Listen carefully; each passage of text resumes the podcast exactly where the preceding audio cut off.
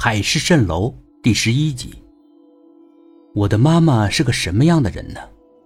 是二姐写的悼词，这是她悼词的第一句话。接着，二姐讲出了细节，怎么督促我们姐弟三个人读书自强，在家庭经济最困难的时候，到集市上去卖爸爸捞上来的鲍鱼、海参，而她之前只是个中学教师，因违反了计划生育，失业以后。她要像最底层的妇女一样生存，可即使在这样繁重的生活压力下，做着自己完全不擅长的活计，妈妈还是坚持每天辅导我们学习。我们没有参加过一天课外补习班，因为我们没钱上。但我们姐弟三人都考上了好的大学。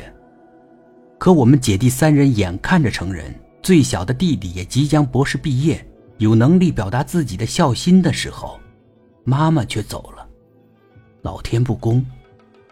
二姐声音低沉，但感情真挚。反正我是没忍住，哭得一塌糊涂。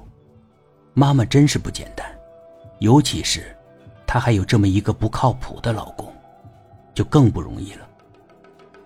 来的人不算少，妈妈那一代的亲人都来了，还来了妈妈的三个闺蜜。爸爸有个姐姐，嫁到了远方，她致电抱歉。有事不能来，也能理解姑姑。大姐的同事来的最多，二姐的也不少。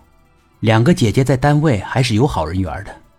让我没有料到的是，芳芳来了，她还带了七个我的师兄弟。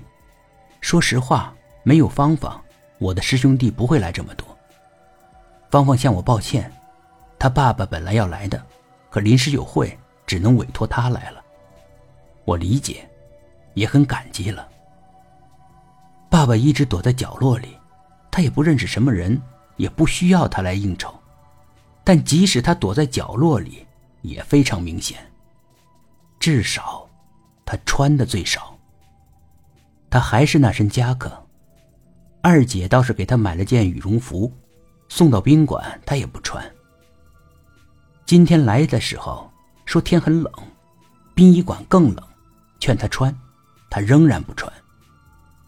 等待骨灰的时候，我看不到他了。我找到外面，发现他坐在一棵树下。他根本不在乎外面的冬雪。我系紧我的羽绒服走了过去，我默默的坐在他旁边。突然，我想起了我口袋里有一盒烟。我平时不抽烟，但那几天抽了。我给父亲递了一根。他居然也接下了，我们父子俩抽了大半根烟，却一句话也没有说。我想，我得找个话题。妈妈走的前一天，突然醒过来，把我们三个人叫到床前。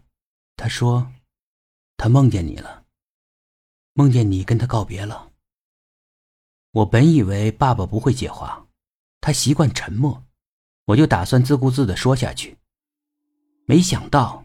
爸爸说话了。是的，我跟他告别了。我很惊讶，可爸爸似乎更震惊。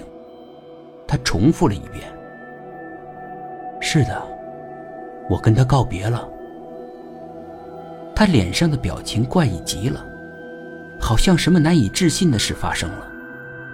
他看着我：“我刚才说了什么？”你说。你跟妈妈告别了，真的？我真的那样说的？是的，而且你重复了两遍。他张大了嘴，这怎么可能呢？我怎么能说出来呢？本集故事播讲完毕，点击上方的订阅，订阅不迷路。